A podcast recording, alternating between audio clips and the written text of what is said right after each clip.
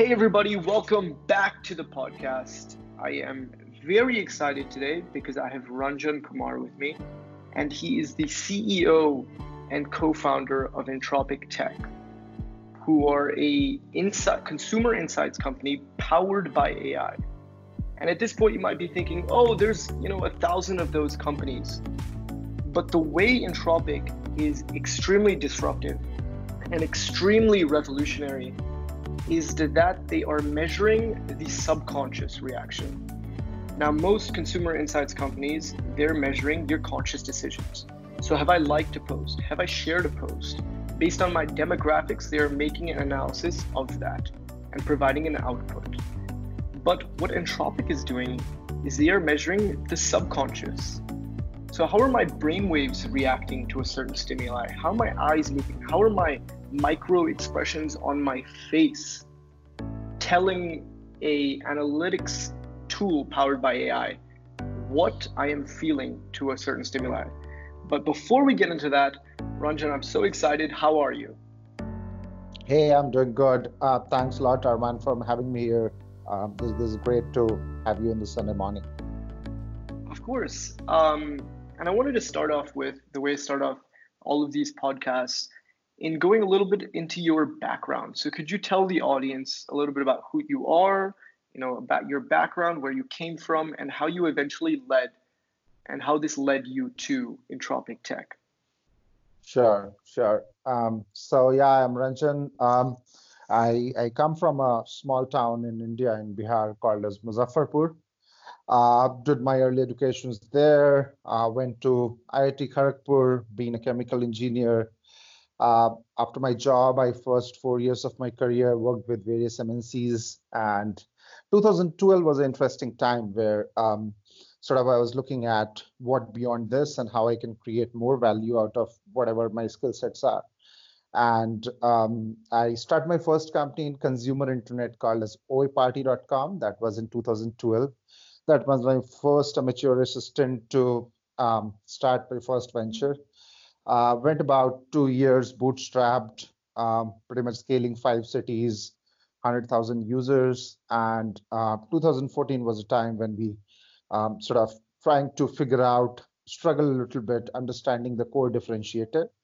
And as it happened, we got an exit opportunity and we sold out the company. Um, and and some of the learnings out of the first company was essentially to know that you know uh, you have to sort your differentiator very early on the game.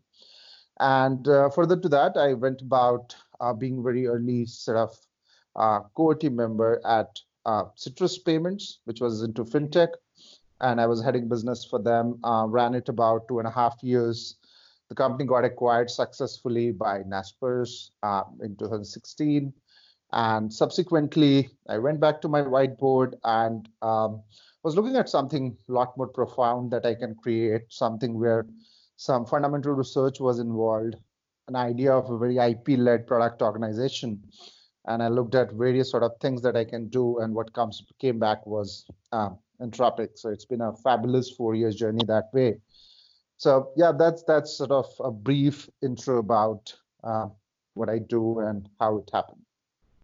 Wow, that's an awesome story, and I, I just want to get into now a little bit into what led you to Entropik. So on that whiteboard, what was the thing that came into your head that says, "Wow, this hasn't been done before." this will solve companies' problems that they're having in analyzing consumer behavior. Why did that idea come to you? Sure. Um, so I was looking at like um, I, I, was looking at something which is five years ahead of the curve, and I was very convinced after my first two stints that you got to build something which has got which is solving a really really hard problem and uh, in the ways that it has never been done before. The, the premise of the company has to be a lot more uh, B2B. It has to be very research oriented, very IP foundation based, because that's the best way you can uh, very early on make sure that yes, this is a hard problem. Either you will not be able to solve it at all, or if you solve it, you will probably be the number one guy into your space. So that was one premise. And I was looking at what all possible problem statements. And what came out very clearly was, you know, um, something as simple as consumer behavior is a very tricky place and and there are a lot of consumer analytics company and the way they had approached it. And um, what i understood was hey here's 95% of user decision making is made subconscious.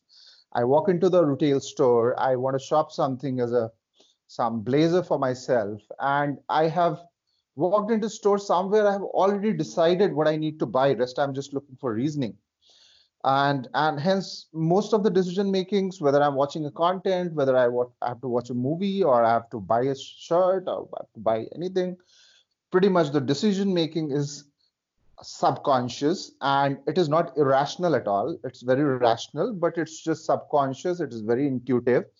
And and and the preferences are very much that way. And when i look at how brands do approach this problem statement i realize that okay here's the two ways in which brands today understand consumer behavior. One is I ask you, how did you find this movie on a scale of 1 to 10? And as a user, I'll always give you 8.5 or 9. And that doesn't tell anything to the brand beyond that, okay, this was a good checklist for me to align to what I wanted to hear. Uh, and the second way is that I will do surveys. I will, I will, I will have focus group discussion where I will ask you the same question in person. So there is surveys and there is focus group interviews are the two ways we understand consumer feedback and both of it is articulative in nature. Um, it's the system too. It is precisely the conscious articulated response of the user where um, it is biased because i know that you're asking question. Um, second um, many times we don't consciously know what what led to my decision making. So it's kind of hazy. Um, brands never get a pinpointed insight into exactly where my user went frustrated, where they went excited, what sort of the key triggers are, and, and where their attention span was highest. And, and that, that looked like a huge problem statement. So today, if you look at the efficiency of any of these brand activities that happens, 46% of new product launches fail. Um, about out of 10,000 ad views that we see any particular week, uh, in various form factor. Only 25 of them is something that get registered to our mind. Um, wow. On, on, on if you go to a mobile app or a website, one out of every three users drops out. That's about 1.6 trillion dollar of loss across consumer internet platforms. And and look at these level of ineff- inefficiencies at a very macro perspective, and you would understand why these efficiencies have not gone beyond a certain point and and the understand is that are brands truly consumer centric and if they are or if they are attempting to do so um, the way they are capturing or closing the loop of consumer feedback is just not scientific enough just not detailed enough and sophisticated enough to capture the true true driver for decision making which is which is contributing to about 95% so about 6,000 odd analytics company across globe works around 5% of decision making contributor. And there is probably not more than three companies which are working on the 95% of the contributor. So for me, it was like, hell, this is amazing space. And given that I've found the problem and I understand the problem, let's look at what possible ways and what most accurate way and what, what most scalable way I can solve the first part of it, which is um, can I understand the deep dive subconscious behavior of a user through whatever mechanism? Right? So that's sort of a, a long short story about how I ended up uh, doing Entropik. Wow, thank you for sharing that. There's so much to unpack there, but I just want to start with you've clearly read Thinking Fast and Slow, haven't you? Because yeah. I, so much of what you said, I just finished that book. And if anyone's interested, you should definitely read that book. It's about how we have biases to our thinking. And Ranjan really goes into, you know, that really correlates to your company. And, you know, it's very, very interesting. And the other key thing that I just took away from what you said was, and I'm just thinking about that right now as well. When I react to a certain website that I'm going on to or a certain application that I'm open to opening, I can't necessarily tell you why I don't like it. I mean, no, I can't put it into words, but I can just get this intuitive sense, like you said, that look, I, you know, there's something about this product that I just don't like, and I'm going to close it. I'm not even going to explore it more. And like what you're saying about movies, about how you can track, you know, specific aspects of movies that, you know, people will find enjoyable. That is just very, very, you know, a cool thought. I want to dive, you know, a bit deeper into that right now. Sure. And um, I, I listened to an interview where you said, you know, Entropik is a mix between data science and neuroscience, which I find very interesting. Um, so how have you built these models? Because have you brought neuroscientists onto the team? How, how have you started developing the frameworks that you work off of? Sure. Um, so so I'm I'm I'm, I'm I always fancy about you know the first principle reasoning and more than the empirical proofs which are out there, which means that um, here's a problem that we want to understand how consumer subconscious behavior runs. And I know for sure there are only five sense organs that as a human we possess, right? So we do have eyes, we do have brain, we do have voice, we do have touch, and we do have um, uh, uh, and, and we do have our mechanisms to express through the face, right? So these are the various ways in which you know um, the emotion can run by or or all the subconscious intuitive way of expressing does happen and mm-hmm. um, we looked at that. Um, what are the technologies available to tap into these, right? And um, to what extent and what level of maturity they are there. So that's one side of the canvas that I had. The second was largely looking at okay, there might be some technologies which are mature, uh, but what is the scalability of it, right? Can it really be scaled? And and third is about do we have the subject knowledge and how we can create that subject knowledge to understand that, right? It's like a physics problem. Um, so, uh, so as it happened, um, we looked at that. Okay, there is brain, which is very superlative. If if I'm able to tap into that and understand right from brain as a source, and that's where brainwave mapping does exist. And uh, what we understood was a bunch of these technologies did exist in its hardware form, like MRI machine has been there for a while. Um, we can tap into ways to capture the brainwave data data data but the problem with that is that um, you have alpha beta gamma brainwave that you cap- can capture based on how your neurons are firing at any particular time when you are browsing through an application or you're watching a movie or you are walking into a retail store your neurons are firing in certain ways and and there are already technologies from a hardware perspective to you know measure how these neurons are firing but how it can be significantly um, um, interpreted in terms of what truly will mean relevant for a brand is where the core IP comes into picture. So we ran a bunch of similar, and, and the way we approached it was there is a whole lot of neuroscience principle, which is one side of the world, as in what is good, bad, ugly, and there is a larger, larger um, sort of data science involved into that at large scale what consistently these data trends mean in terms of brainwaves. As in, if I'm watching a movie, do I have a certain kind of trend of how I, our neurons are firing? Can we understand that? Vice versa. Um, is there a way that uh, I am actually browsing through a mobile app and it is very frustrating? Do I have a certain kind of emotional response that we can capture? Um, and and we did that. We did that. So we we didn't just approach it from a neuroscience perspective to say that hey, when low alpha brainwave is high, that means that the person is really bored. Um, we went further to that to see that what are those complex pattern based on which whenever attention is high, this is the kind of pattern. Whenever excitement is high, this is the pattern, and so and so forth around various emotion set.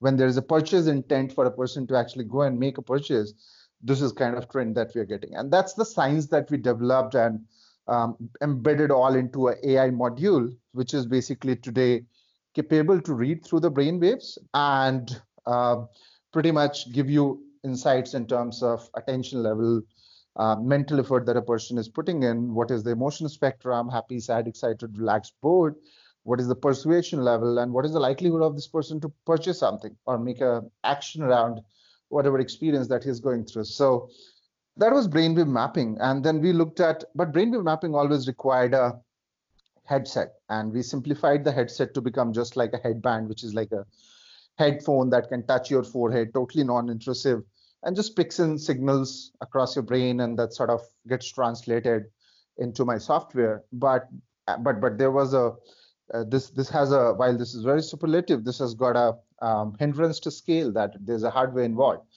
And that's when we looked at how about we tap into the face expression? And how about we tap into what the eye movements are saying? And uh, computer vision and camera came to our rescue there and we started looking at that just using the webcam can i track the face expression basis that can i can i um, define what is the attention level and, and, these are basically things that you all the time uh, express in terms of like if your blink rates are high if you're if you are distracted there is a certain kind of face expression that happens if you're if you're very happy there is a certain chin movement that happens. There is a certain way of grin that you do.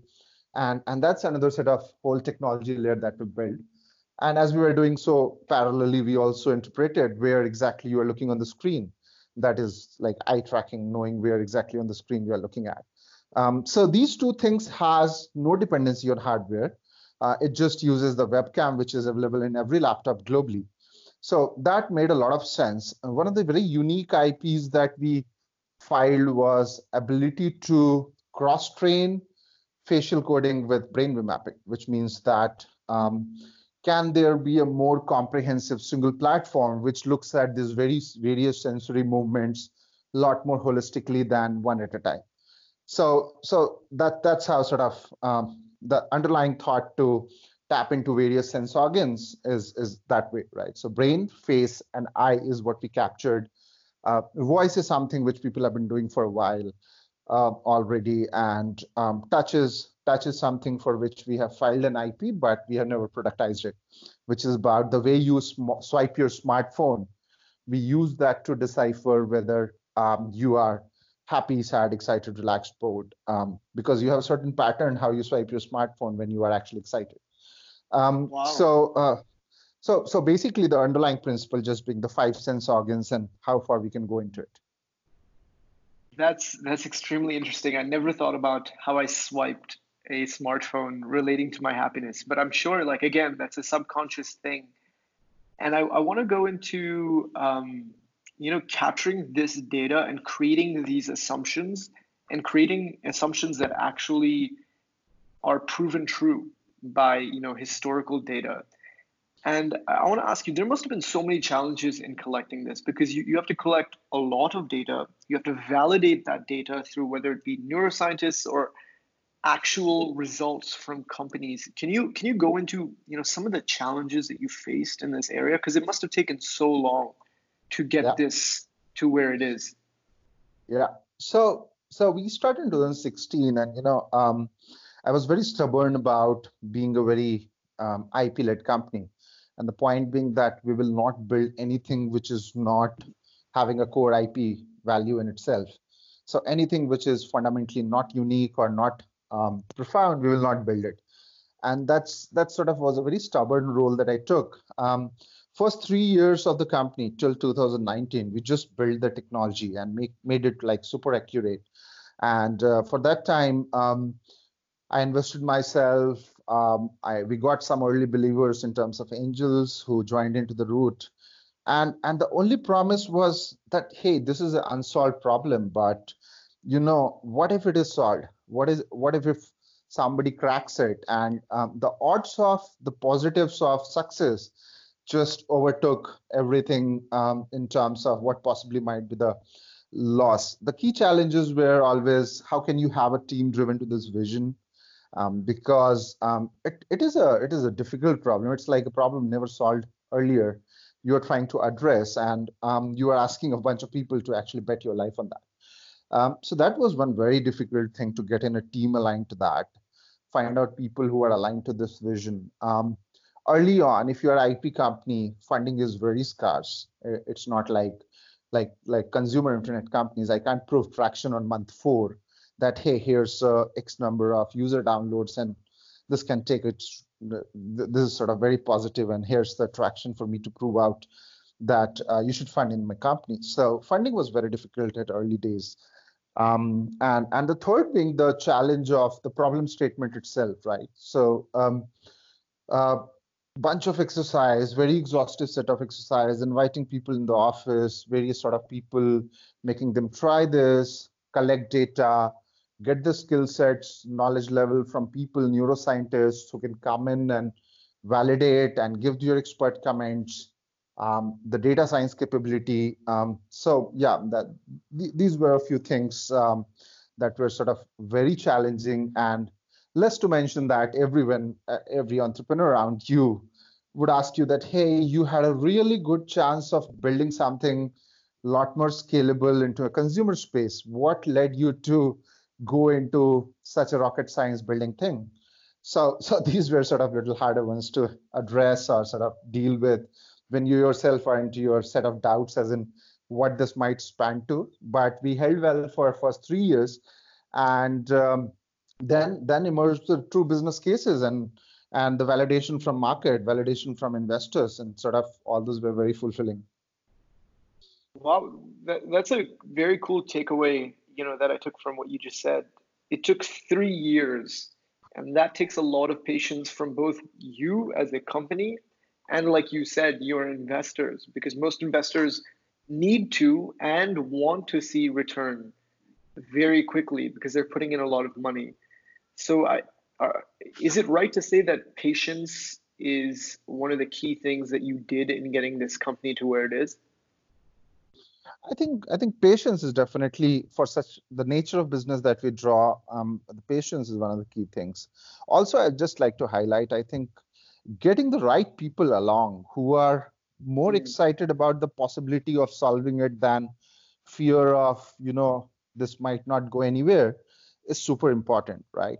So my co-founder Lava Kumar, he was he was well settled in US, 15 years product management, driving at a very sweet spot um, in a in a ad tech company in US was there. And um, you know, um, after talking to so many people who said that, hey, this just looks like science fiction to me, there was one guy who sort of said that, you know, the possibilities, what if it can happen, is humongous from an ad tech perspective.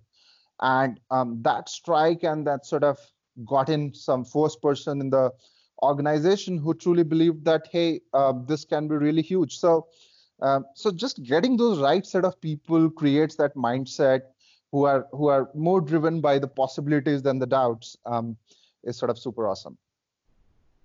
And that, that's a again a, a, very cool point that i want to expand on a bit. Uh, when you did start to scale how did you make sure that you were getting in the right people? Were you interviewing everybody? You know how were you doing your recruitment? Because this is a big thing for people starting new companies. How do you get those people i i always believe that skill set is something that can be acquired but you know passion is something which can't be acquired. Um, which means that if you're not fundamentally driven by the impossibility of the possible you cannot you cannot do something like this.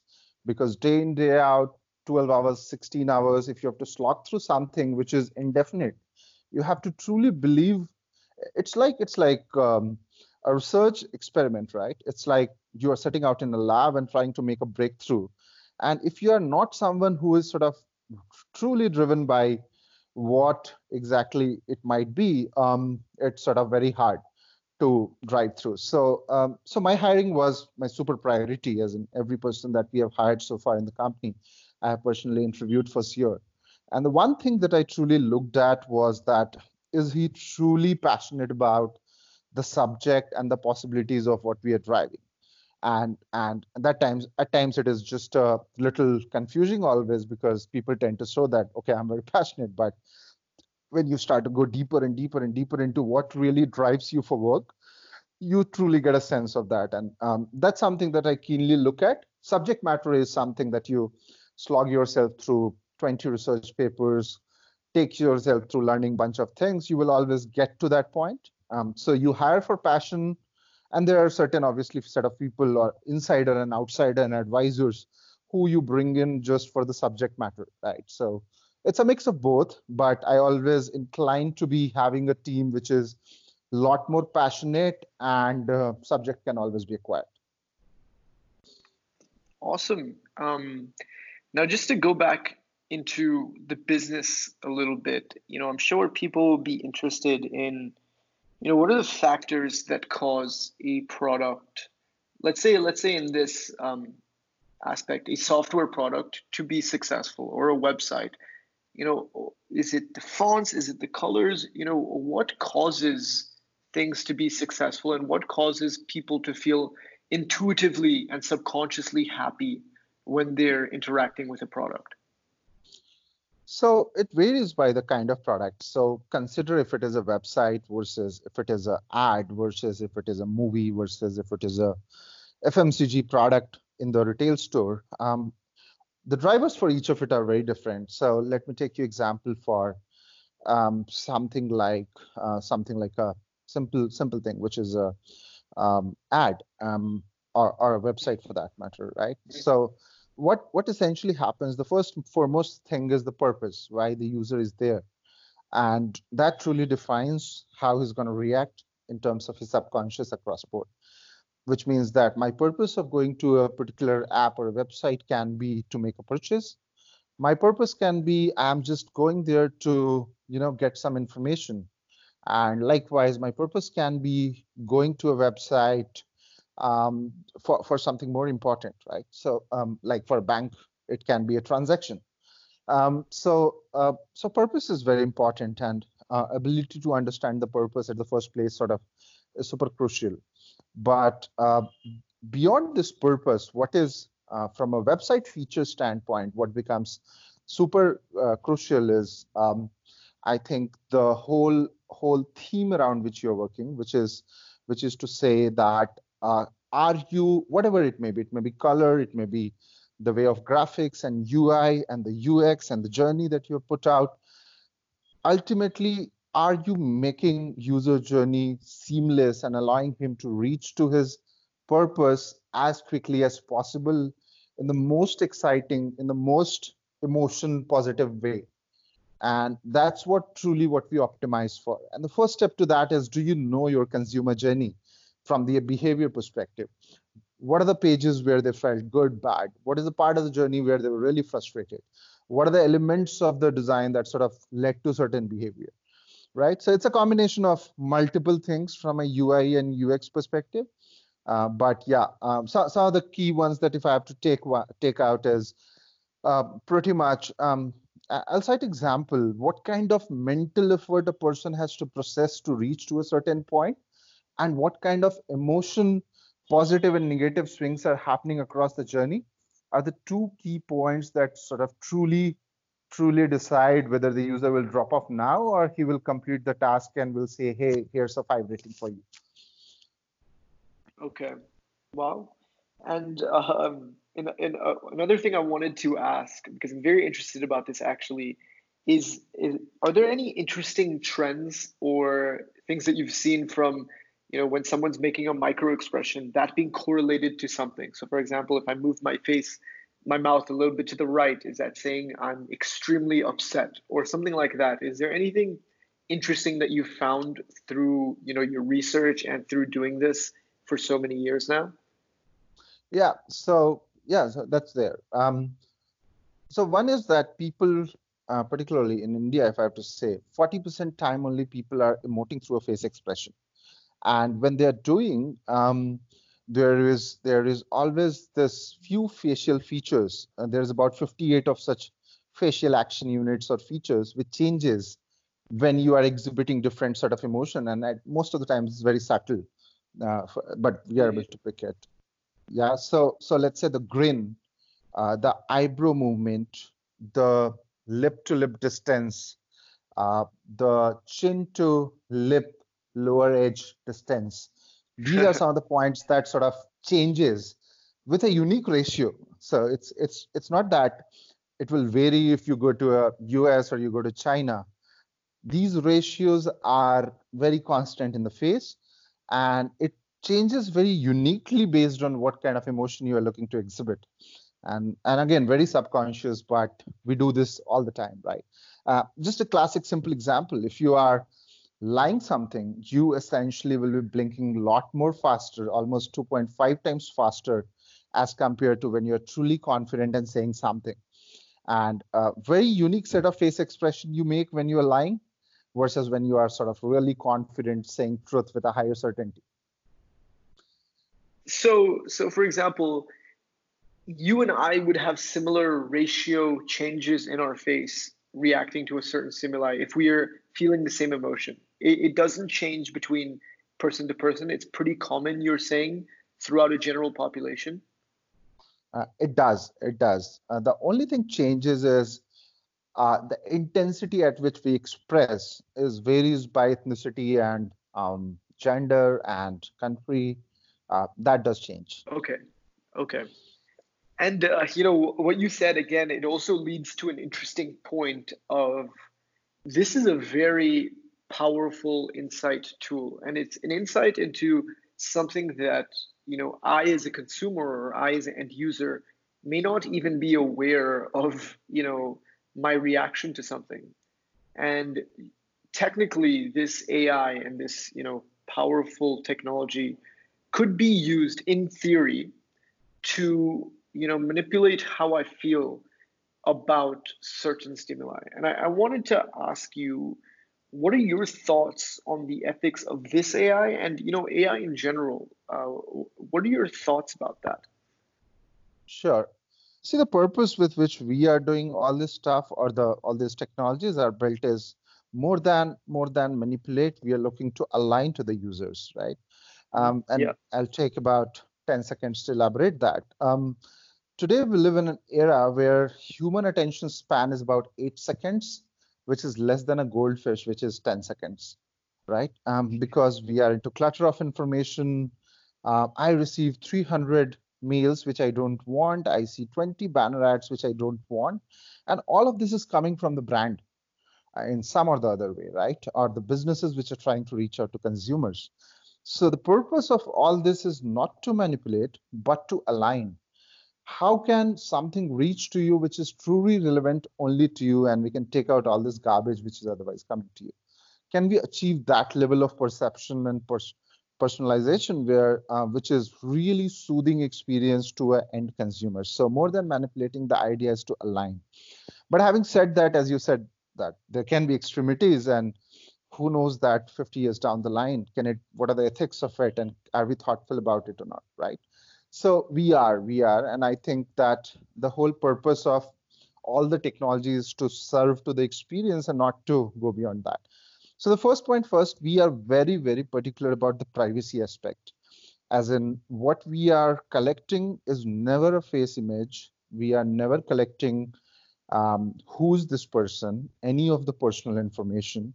We are just collecting the face expression collectively and telling a trend to a brand, which means that brand can never know that this was a face expression of a Ranjan Kumar across their journey. All they will know that people at 26 to 35 years of age do react in this way to the product that i'm launching. And that's something anyways they do today right? So um, but just the method has been that i ask you a question versus here's something that i capture a lot more subconsciously um, so that that's truly how we take this forward we are totally gdpr compliant and we take that in true spirit in terms of ethics of how intelligent ai can be you know, so AI is essentially a bunch of uh, if-else rule, if you see that way, right? So, mm-hmm. what happens if if this is the condition, this is the outcome, right? And it's a very complex web of such possibilities that that is what causes intelligence, and that is what the artificial intelligence is all about. And it's trying to some way and mimic the brain, and sort of that's why it's called as AI, right? the the the the divergence point of any of the AI is when AI does not have empathy, which means that why humans are consciously aware of righteousness and what is right and what is wrong is because it is not just about intelligence as in logical intelligence it is about being emotionally perceptive as well so can ai be emotionally intelligent is where the essence or the bridge lies, in fact, to make sure that AI is not just logically intelligent, but it is emotionally perceptive as well. It has got empathy built into it. And uh, all this, all this intelligence that we are gathering, I feel that it is a true bridge for while AI to be powerful, it will make it a lot more adaptive to the human conscience. So that's kind of an approach that I see. Otherwise, I think that AI is good. It's a it's a it's a good thing to evolve. I think it's gonna it's ha, it has got a lot of lot of positives. It can solve a lot of things um, for healthcare, for uh, for a lot of problems which otherwise seemed impossible for people to achieve. At a very fast pace in a very small time we can truly solve it uh, but we got to be very cautious and very aware about the consciousness that it holds uh, or that gets built into it. So that's just what uh, my take candidly is about the subject. No I, I completely understand that and I, I, I agree with you that ai if used effectively and used with uh, empathy, like you're saying, you know, used by companies that are aiming to progress, you know, positive impact, it is very useful for us as a society. And we've seen it in, you know, every aspect of our life. You know, in general, we live a much better life than previous generations. And a lot of that has to do with technology. And uh, so I, I completely love your points there. And it kind of leads me into the points of you know, what's next for Entropik? You know, I've seen through your website, you guys are going into education technology, you guys are going into movies like you talked about earlier, and even automotive. Um, you know, build cars building safety mechanisms. So, can you go into a little bit about what's next in the future for Entropik? Sure. Um, so, so last three, last four years now, uh, almost has been about our mechanism to truly understand user behavior subconsciously or emotion subconsciously using bunch of technologies that we've built. So we have created a pipe to uh, collect human emotion data and understand that truly. And that we are using for the advantage to for brands or these these companies to help them create a truly consumer-centric experience. Um, what has also happened uh, over a period of time is we are second largest repository globally of human emotions, which means that we have great possibility and capability of being able to predict about how people, uh, what are the kind of experiences that people will resonate with, which means that I can create truly emotionally interactive experiences. And that's what I was telling about that AI can truly be emotionally adaptive just to give you an example, um, uh, and, and this is more from how technology will flow by for us. Um, so can I can I create a Alexa experience? Can I create a website experience? Can I create an ad experience, which understands my frustration, if it is mm. there, which which understands um, that I am really angry at this point in time. Class example: if you are if you're typing something on a chatbot today on a on a site, it keeps bringing you to the same loop. It's like, hey, I just asked this question. Why you're asking me again back to this, right? And and what if it a chatbot truly understand that I'm being sarcastic, I'm being angry, I'm being excited, and hence my response, your response needs to change to make sure my experience with the bot is as good as I would have been talking to other person on the other side, right? Uh, so so being making the whole experience whether it's an ad whether it's a movie whether it's a website or whether it's fmcg product truly emotionally adaptive is where we are headed to from a core um, technology perspective. As in first step was create insights and second step is about creating adaptive experiences. So we are, we are heading to the step two. Um, from a expansion across verticals or categories I think every consumer business can be touched using this. Uh, while we started with more of uh, you know um, consumer businesses in FMCG, consumer businesses on the consumer internet, web experiences, content and media. Uh, I think the possibility of this to touch uh, it's like one of those fundamental technologies that will touch lives of in education, as in when you are watching a particular uh, learning material how about that learning material? To really understand the video that you're playing on the other side really understands that where i'm attentive and where i'm not. And where where exactly i'm just mentally full with my my cup is full in terms of all the mental overload that i could have taken in terms of trying to learn that. And i'm just fatigued and walking out. Uh, similarly, mm-hmm. if you're driving a car, if I can understand that you're really tired and you can you're fatigued, how about your um, you know car audio system says that hey, seems like you are really tired. Why don't you pull over? And that could save massive amount of accidents which otherwise does happen on the highways.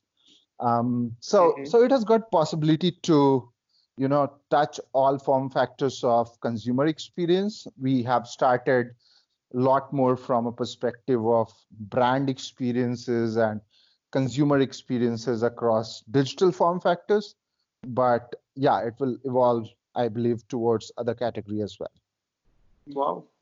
So, so the big thing I took away from what you just said is you guys are moving from insights to being adaptive, and I, I want to make sure that I understand and uh, the audience understands adaptive properly.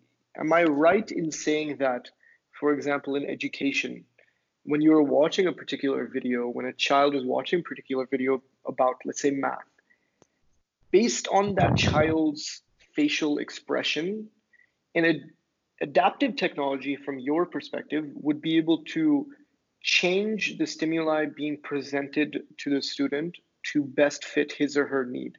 Is that what you're saying by adaptive?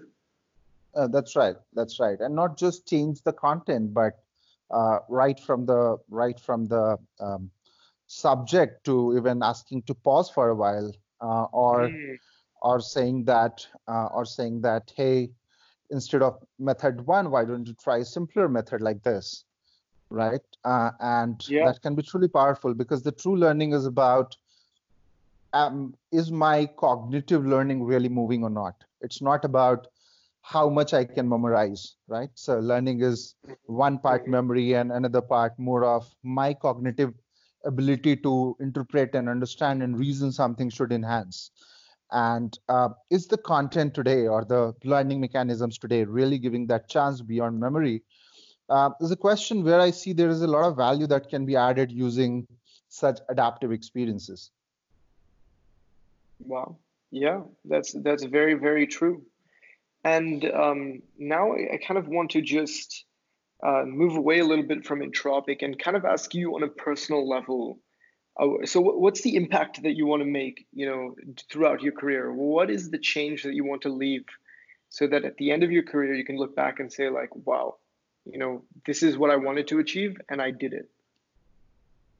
So, uh, so I think that um, essentially uh, the way I am looking at my my career and uh, uh, workspace as such on a long-term basis is um, there are some very fundamental problems which are huge in nature and and which are sort of uh, you know um, which are something very underrated unsolved for. And and people are like those harder problems very few people are taking the stand on uh, as in um, look at look at how Elon Musk has shaped up things for himself. He picked up five big problems, right? And he built about sustainable energy.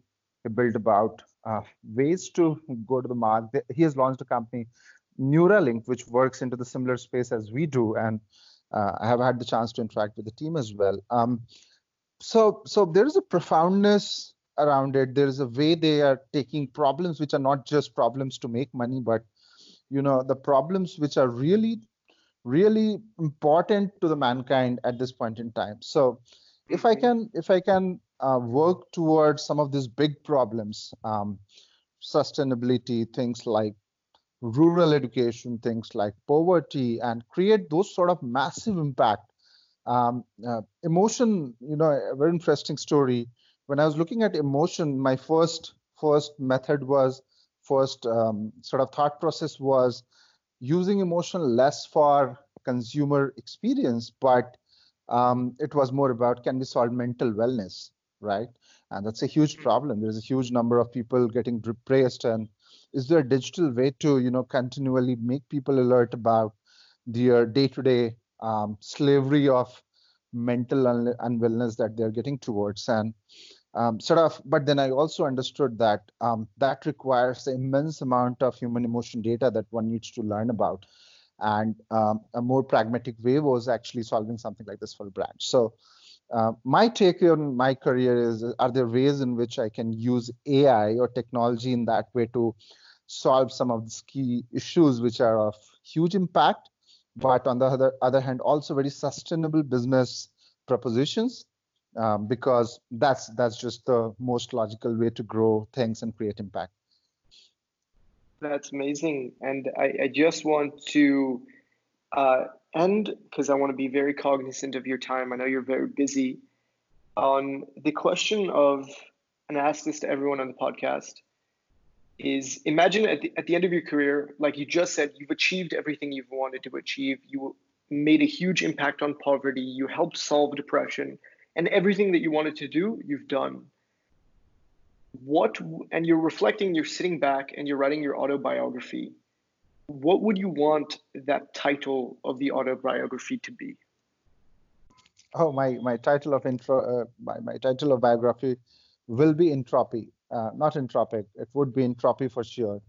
Um, uh, when i was naming this company um, uh, so entropy is a is the measure of randomness of any particular system. And mm-hmm. as per physics it is all about uh, any particular sustainable natural process always has increase in entropy and that's why they're sustainable. Uh, like sand never accumulates to create a heap but it just disseminates always. Water flows up the river down um, so uh, up the hill towards the down because um, the entropy increases ice melts because entropy increases. Um, so all things aside the idea is that there is a fair amount of balance in the universe between how um, entropy works in terms of increase of randomness and decrease of randomness. And all the problem statements and the approach to solve it is really about that balance. So uh, looking back at things i think i would definitely try to look at all these problem statements in my life more from the lens of how i help decrease randomness from the and, and bring that balance with any of the problems that I was trying to solve. So that was a just the thought of entropy, how uh, uh, from where I took the name of the company, Entropik Technologies. Very cool. Um, Ranjan, I want to say thank you so much for giving me the opportunity to host this podcast. I really enjoyed it, and I'm sure a lot of people took a lot of things from this podcast. So thank you so much. Thanks a lot, Arman. Thanks for this opportunity. It was amazing talking to you. Thanks, Ranjan. Talk to you soon.